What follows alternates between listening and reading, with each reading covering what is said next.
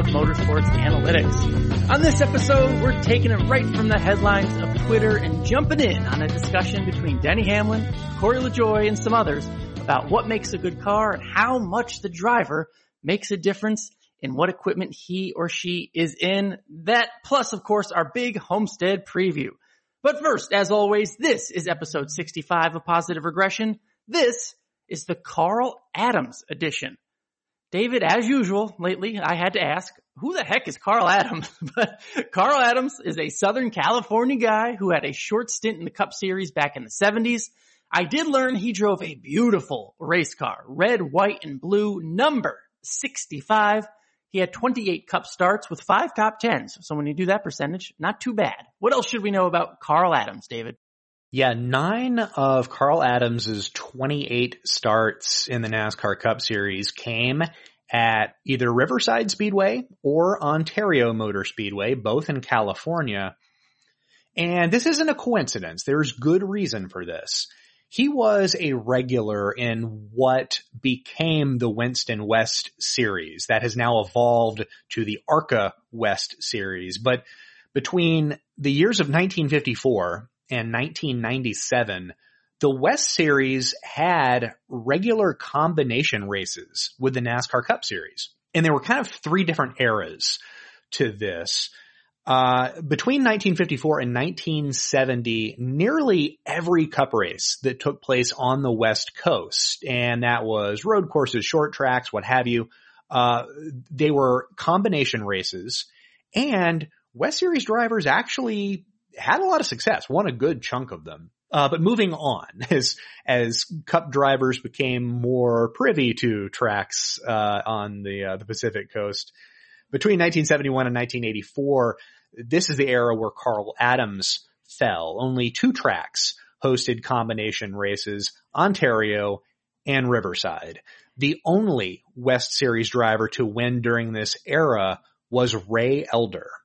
And between 1985 all the way to 1997, so this actually is kind of fairly recent, Sonoma Raceway stood out as the track that saw the only combination race the, the last combination race, as I mentioned, 1997, Butch Gilliland, father of David, grandfather of Todd, was the highest finishing West Series driver in that race. He finished 24th. Larry Gunselman, Jeff Davis, and Sean Woodside were, as far as I can tell, the only other West Series drivers in this race. There were seven other drivers from the West Series on the entry list. They did not qualify.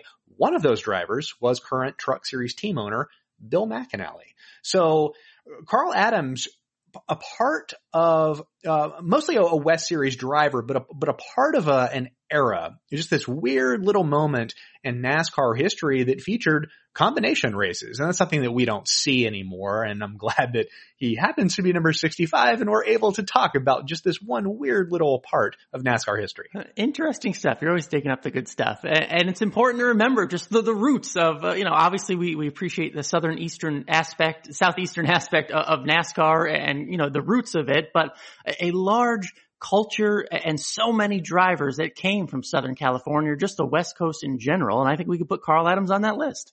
Oh yeah, for sure. And that was, that's a storied history, right? Like it's almost a fraternity of California drivers. You hear the stories now about all of these young drivers. Even a young Kevin Harvick slept on Ron Hornaday's couch, like that whole thing. I think there was like a push to put Ron Hornaday's couch in the NASCAR Hall of Fame as part of an exhibit, but like that spoke to this community of California racers that all sort of supported each other, raced when they could race, and a lot of them wildly talented. And Carl Adams was able to showcase that in a few of these combination races that he participated in. For real, look up his paint scheme, his number 65 paint scheme. It is a beauty the first time I'd seen it. So good choice, David. Episode 65 of Positive Regression, the Carl Adams edition. All right, next up from this episode, let's talk about something, David, that, that came after the Atlanta race. Uh, Twitter was a buzz post Atlanta because a friendly conversation, at least at first, I think, between Denny Hamlin and Corey LaJoie, again, all on Twitter. You can go back and look at it.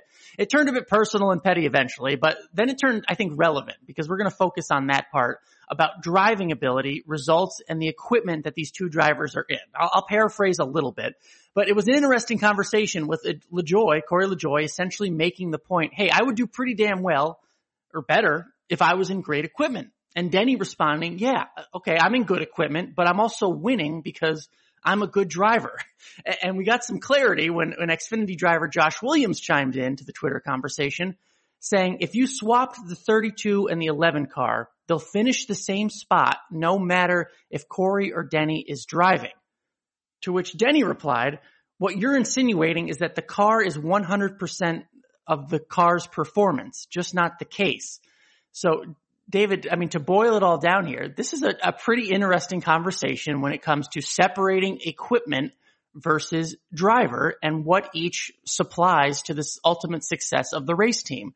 And it just made me think, what if someone out there actually had a metric and made a living off measuring driver input toward a race team?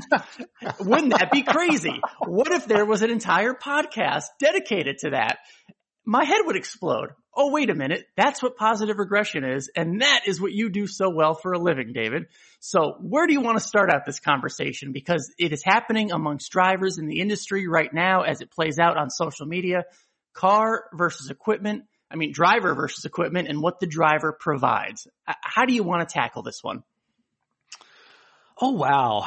Um, you know, I, it's it's kind of one of those cases that Corey LaJoie might be a bad example for this. I think if you did put him in a Gibbs car, he could run pretty well. Where where you're going to see a big difference, uh, you know, I think we we spoke last year, uh, Las Vegas. It was either Joey Gase or Garrett Smithley that pissed off Kyle Busch, but th- that that might be the the thought is if what happens if you know Kyle Busch drives a car in the rear of the field and some of these guys in the rear drive a good car, that isn't as straightforward. Um, you know, so, some of these drivers are going to be able to make that transition, and there's more that than that goes into that than just talent. Uh, for one, it's communication. So I might I might start there, Alan. Um, you know, towards the end of last season, I spoke with Ryan Preece and Daniel Hemric, and they were the two rookie of the year uh, candidates outside of Matt Tifft. But I spoke to them about the biggest hurdles that they faced as rookies in the Cup Series. And both of them, almost as if they planned it, pointed, pointed to the level of communication necessary in order to make a fast car faster as if that they were kind of surprised that it was that necessary. Um, both of them lacked experience in identifying and articulating what was needed. Both were working with crew chiefs last season that they hadn't previously worked with. And uh, Daniel Hemric actually told me that the pace of the Cup Series work schedule, as in no off days, seven days a week, was something of a shock to his system because he felt there was not ample time to debrief and then make corresponding changes. He, he said that if he wanted a change made, it might happen in a month or so. So that is just a disadvantage that any young driver faces when they lack experience. So if a driver is moved from a bad car into a winning car, where I believe they will lack the most, and this is just based on anecdotal evidence, is the ability to identify how to make the car better. In my opinion, it's believable that in any form of racing, take NASCAR, IndyCar, Formula One, you want to go into motorcycles? Let's do that too. Whatever it is easier to improve upon a 25th place car, a 35th place car, than it is a third place car. And by that, I mean that when you're running near the rear, there are a lot of things that you can do to make your car better in the moment or over the course of a few months. But when you're the third place car and you're trying to become the first place car, looking for the one thing you lack is like looking for a needle in a haystack, right? You know what the needle might look like. You're more likely to find it if you have the experience in searching. And I think that is something that gets really lost in these kinds of conversations is that there are plenty of drivers near the rear of Cup Series fields that really don't understand how to take a fast car and turning it uh, and turn it into a winning car because they don't know the minutia of what is required in order to do that because it it just isn't straightforward. It's not like making improvements to the car that they have already familiarized themselves with. Does that make sense? Absolutely. And it's no fault of their own, right? I mean, it's, when you look in and read back this Twitter argument, it's easy to see Denny Hamlin kind of come across as a bad guy or a jerk for being in all this successful equipment, which he's earned by having success.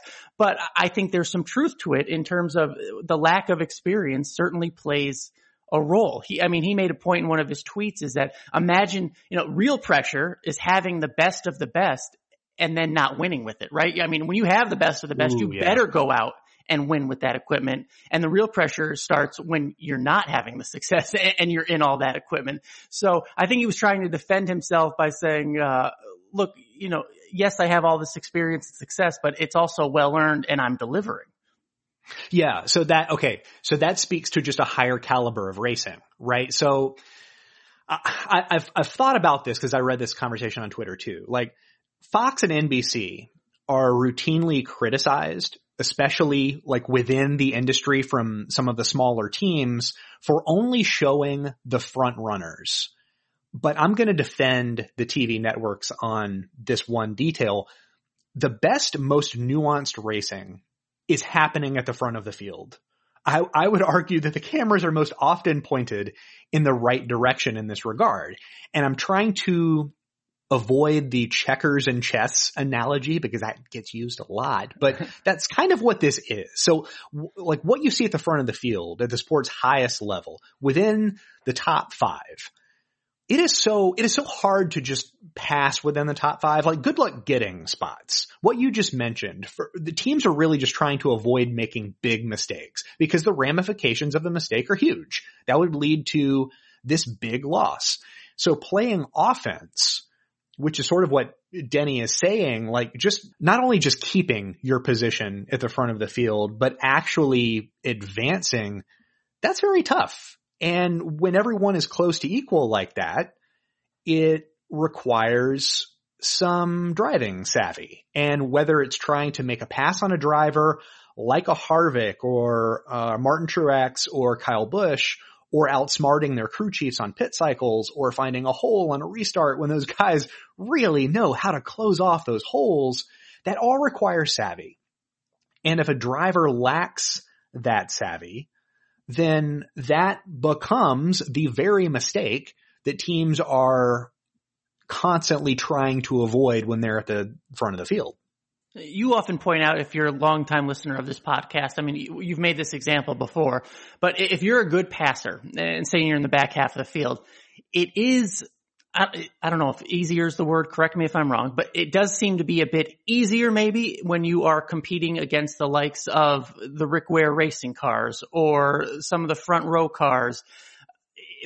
Passing, I guess what I'm trying to say is it gets a lot harder, right? When, if you're trying to pass Kevin Harvick, Denny Hamlin, and Kyle Busch than if you're passing for 29th or 30th. Is that fair? I mean, you've made that, that argument before. Yeah, I, th- I think we've seen a few recent examples of that. Uh, I think about Ross Chastain when he climbed into the six car earlier this year as the substitute driver for Ryan Newman.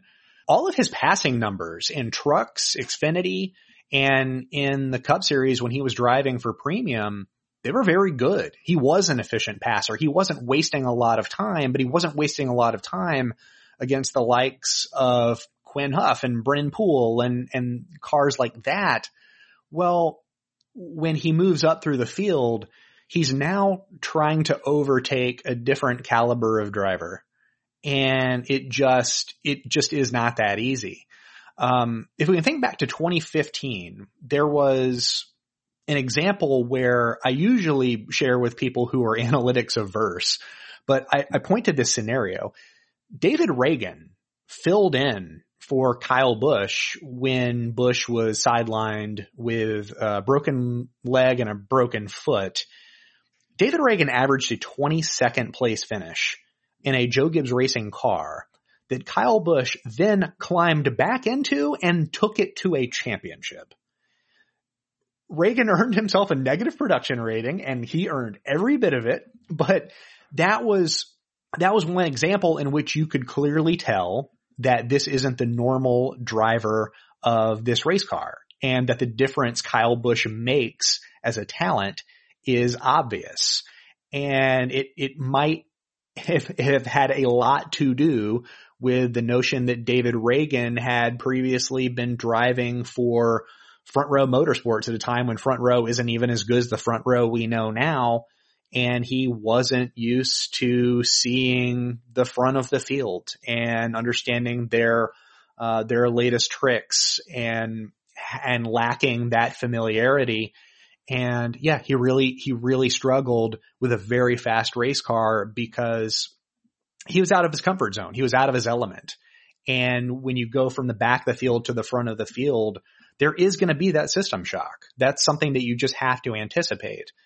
And it's conversation like these. I think we've kind of moved past it sometimes, but there's conversations like these that make me think, oh, there are still drivers at the rear of the field that think all they are lacking is a perfect race car when auto racing is so much more than having a perfect race car. Even getting close to perfect is difficult. And then once you're at that level, you have other cars that are close to perfect and figuring out a way to outpace those cars is something that requires experience and nuance and intelligence. And Denny Hamlin is at that level. Um, Josh Williams might not be at that level, but that, that, that is the difference that we see each Sunday is at the front of the field. Uh, we're watching the best of everything, the best cars, the best crew chiefs, the best engineers, and the best drivers.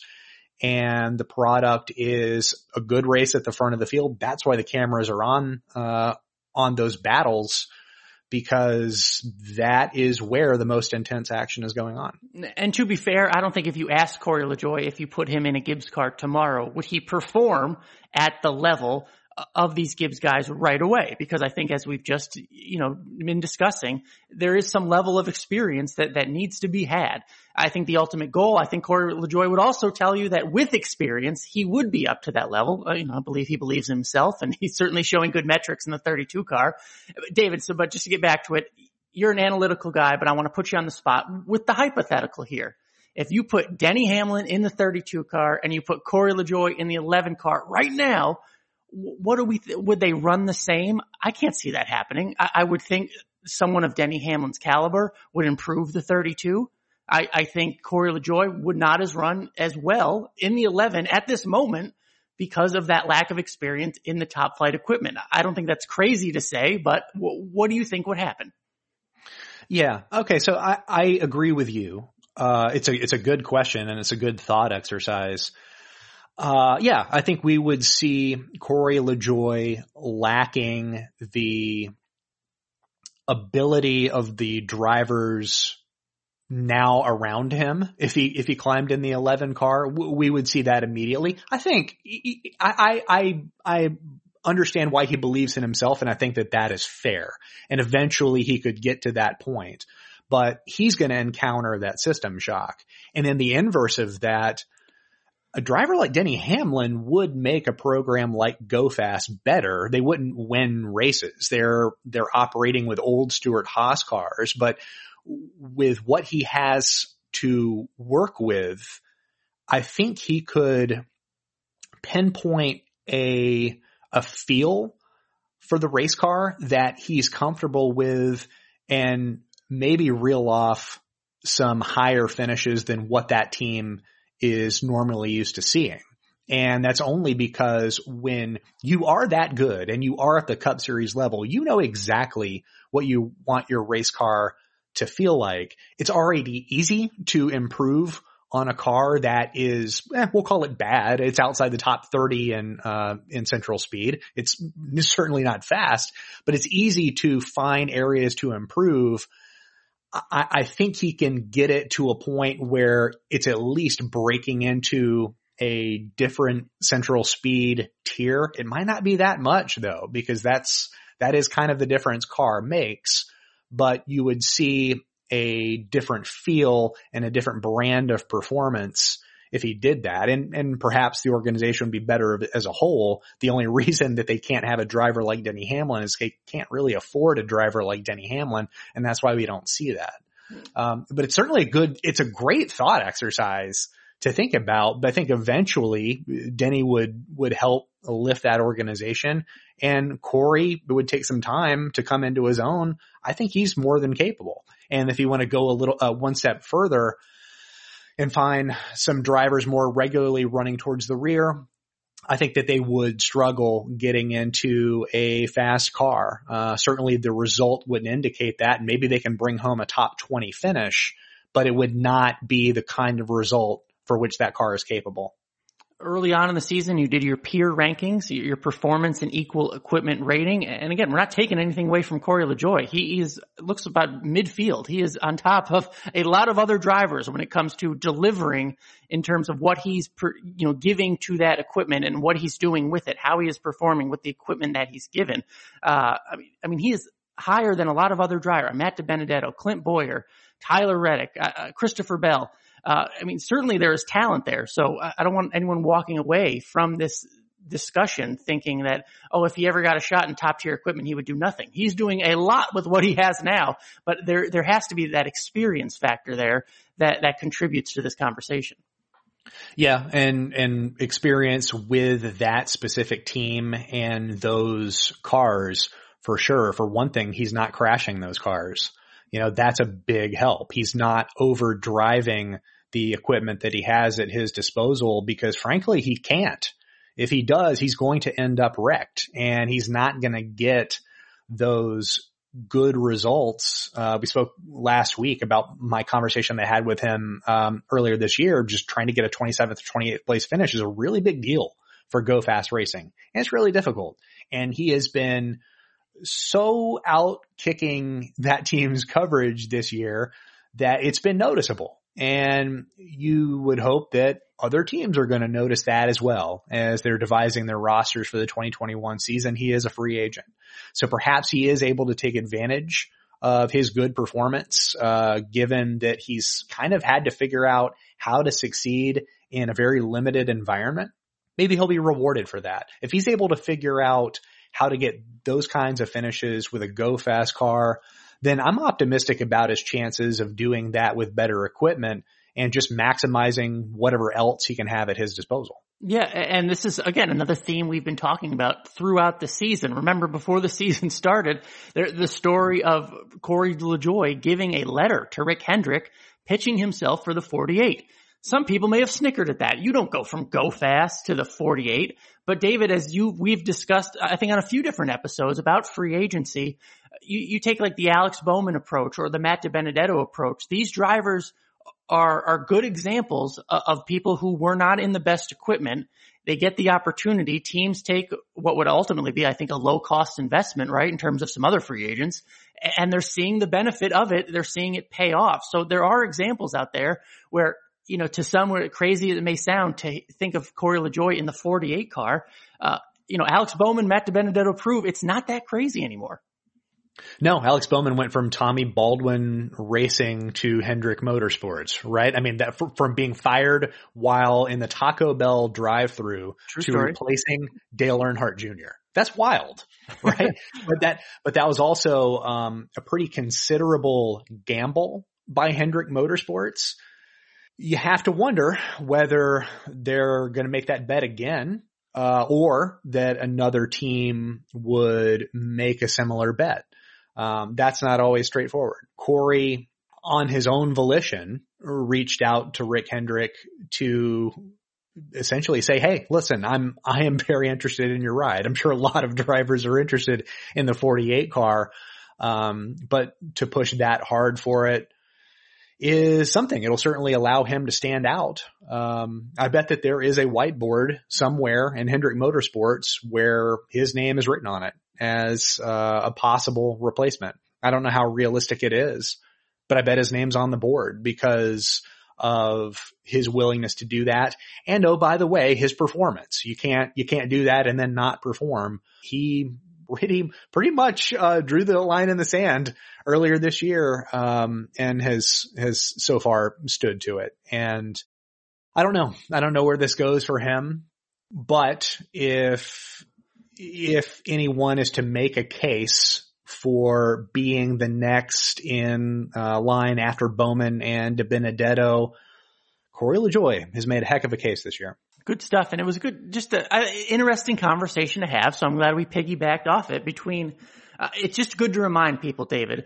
that drivers and their ability absolutely make a difference. Whether you are running 30th or you're running third, and being trying to be the intangible that gets the win you should point out, I mean, you have pointed out, but we should always continue to point out that the fastest car wins the race only 40% of the time. Therefore, that other 60%, I think the driver may have something to do with that and the team, of course, but it's something to think about. So it's a debate that will never end in terms of driver input and equipment, but I'm glad we could, uh, I'm glad we could add to it. So good stuff, David. Moving on to Homestead this weekend. Uh, again, the traditional Homestead date, as you all know, had been at the end of the season, and it was supposed to be what in March this year. So, and now we're going there in June, uh, where you know summer in Florida, David. I hear that might be hot because it was damn hot in Atlanta. I can tell you being down there on pit road. So I can only imagine what it might be down in uh, south of Miami in Homestead. This is a race uh, that we have not really experienced before in terms of the the climate and time of year to see this track play out. Uh, I think the race will probably get started around 4 p.m. That's later than that traditional 2:30, 3 p.m. start we see in November. But again, it's going to be way hotter. Uh, David, at, at growing up in Florida or around there, a little north of there, what should, what do you think we should expect from Homestead? Hot. That's yeah. You should, you should, you should, you should expect hot. Um, you know, I think, I think now is a good time to, uh, steady our listeners on the notion that this weekend's race is going to look absolutely nothing like previous Homestead, uh, races. It's, look, I've already checked out the forecast. 86 degree forecast for Sunday's race. The high was 64 for last November's event and it was 61 degrees when the race ended according to uh, Weather Underground. And that is a, that is a big difference. There's going to be less grip and as such, if drivers feel like superheroes in cool temps and with all the grip, the inverse is probably true when uh, it's very hot. Uh, things become a bit more conservative. I think we saw that last weekend at Atlanta. There weren't big accidents. There weren't really that many big risks taken uh, as far as driving the car goes. And absent of that, you have few cautions and few restarts. And that's going to be kind of the order of the day. Slick tracks don't necessarily make for bad racing, but they do make for different racing. So this weekend's race should come down to speed. All most races tend to come down to speed, but also handling, meaning that all the the usual favorites should probably be heavily favored than they, or, or more favored than they usually are, if that makes any sense. Yeah. Hey, we saw it in Atlanta, um, a track high on tire wear. Homestead gets the same reputation. Um, I mean, do you, do you see that Kevin Harvick, you know, going out there and dominating again? Uh, in Atlanta, anyway, the Gibbs cars kind of came out and, you know, showed some of their best speed and performance in a while. Uh, I mean, do we see a carbon copy of Atlanta?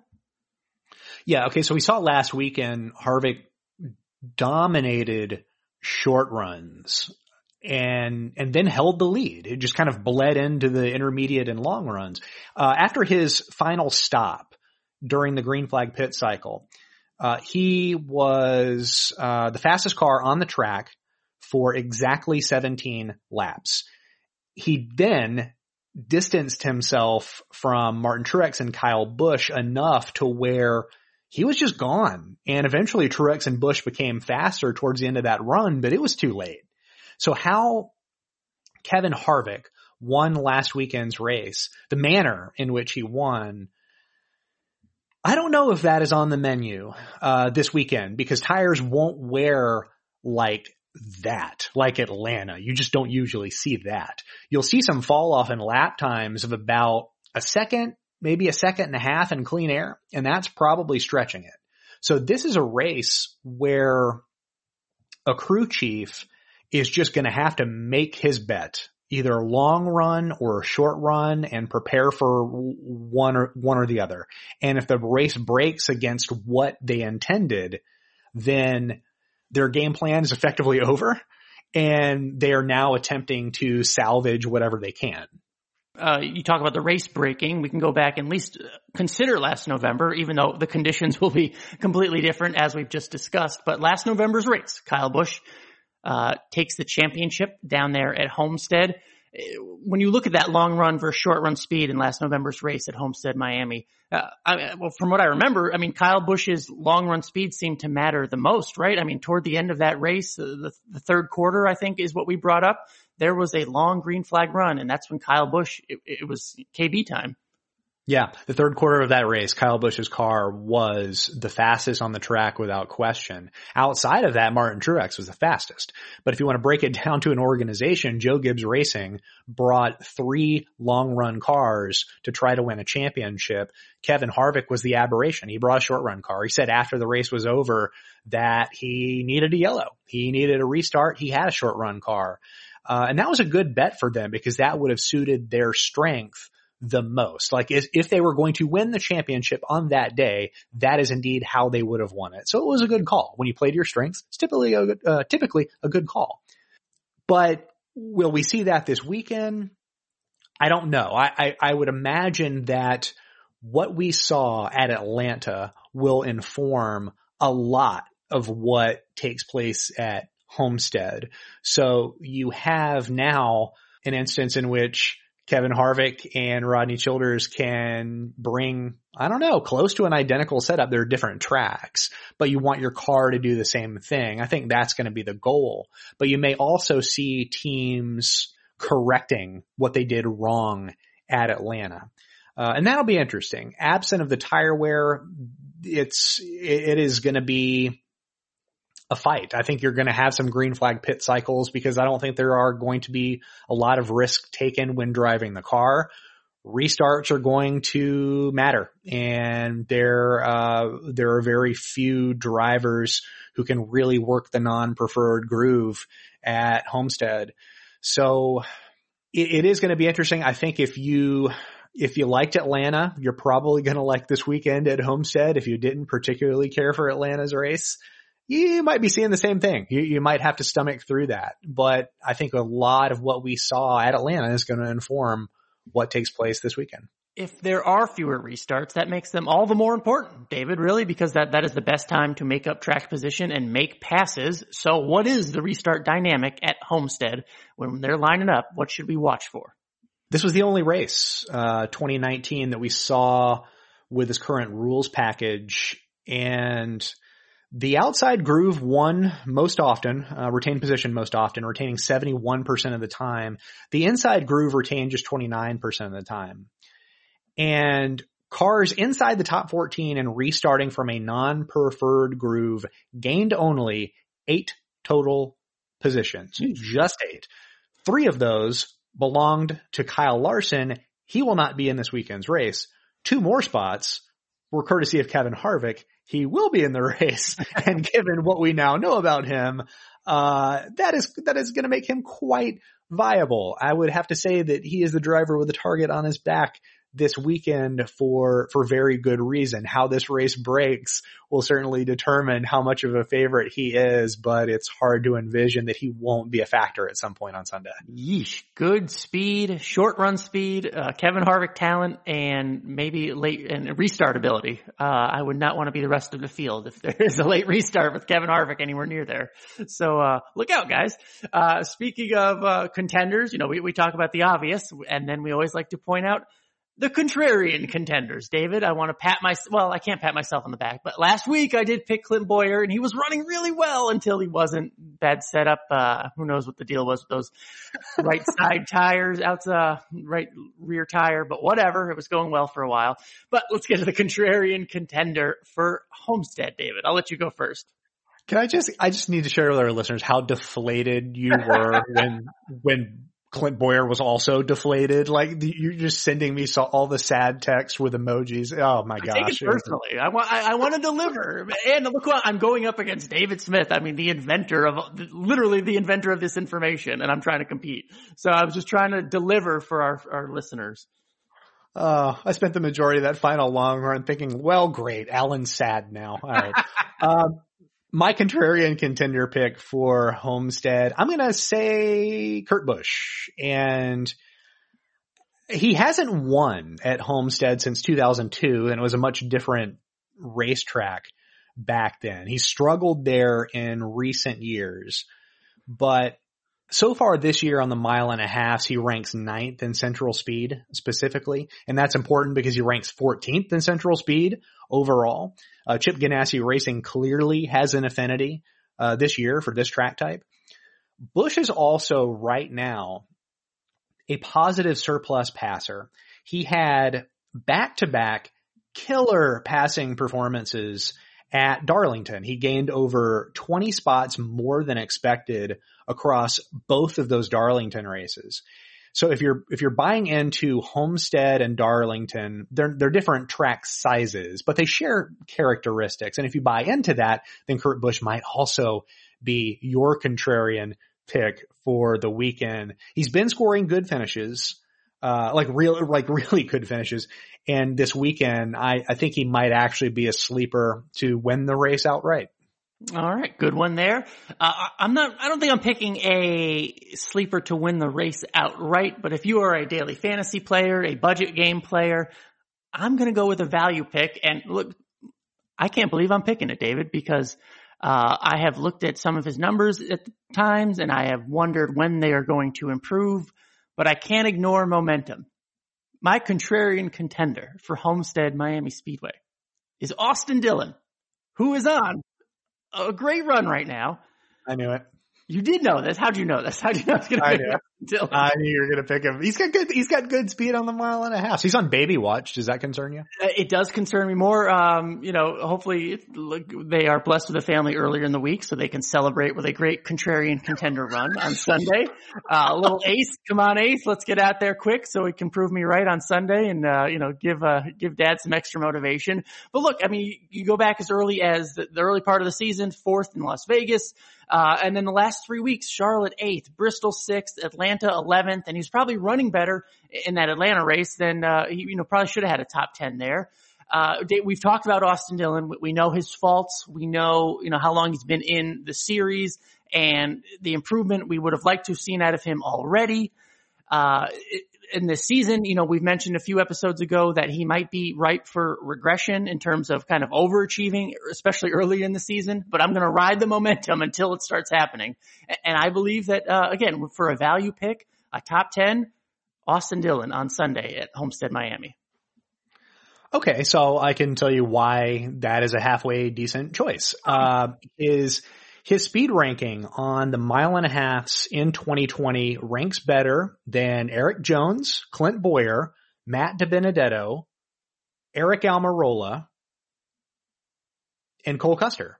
So that is three Stewart-Haas cars, a Joe Gibbs car, and a de facto Penske car. I think, I, listen, I, I kind of like the, the direction that RCR is going and certainly I think that's bound to continue once the Gen 7 car, uh, completes their, their massive gamble on that. But when you say it, it's not that bad of a pick, especially if this race breaks where there's a late restart. He's been taking advantage of those this year. And I don't know. Anything can happen, man. It, it is NASCAR after all. So, I don't know, but I do hope for your sake, Alan, that uh, the baby uh, uh, arrives uh, sooner as to not interfere with your contrarian choice. Amen. Let's go, baby A Dillon. Here we go. All right, good episode. A lot of good, a lot of good racing uh, this weekend coming up. So we'll see how those picks do. Don't forget, we're available on Apple Podcasts, Google Play, Stitcher, Spotify, Podbean, and Luminary. We're available no matter your device. Our entire catalog of episodes is available for free at posregpod.com. If you like what you're hearing, please leave us a rating or a review tell a friend, tell somebody. This does help in spreading the word. We notice it and it's certainly appreciated and, and we like, and we hope and like to believe it's, uh, you know, providing a little value to your race weekends when you turn on the race on Sundays. If you have any questions, send them to us on Twitter. We love to answer them. PosRegPod, P-O-S-R-E-G-P-O-D. David, what are you working on? You're always working on something. This week on motorsportsanalytics.com, I analyze the early season performance of Bubba Wallace. And that is already posted, but the gist is that he's playing to his strengths and it's worked out pretty well in a few races so far. Uh, an initial batch of truck series statistics will also grace the motorsports analytics pages for uh, those in the Johnny Benson patron category. So if you're not a Patreon supporter, uh, do consider it. Patreon.com backslash motorsports analytics will grant you that access for all those glorious truck series numbers. Support amazing journalism. It's always something good. And David, just an example, David. Yeah, we, we've talked about Bubba Wallace before. We know his average finish is up, but you dig into the why and show us exactly what is going on, what is, uh, what is going so well over there, what he is doing better, what the team's doing better. It's just such insightful stuff. So make sure you go check that out and support Motorsports Analytics.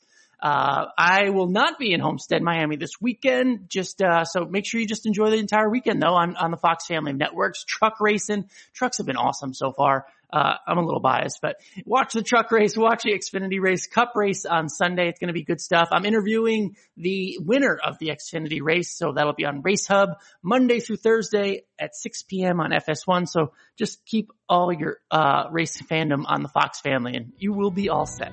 So for David Smith, I'm Alan Cavanna. Make sure you have a great weekend, everybody. This is Positive Regression.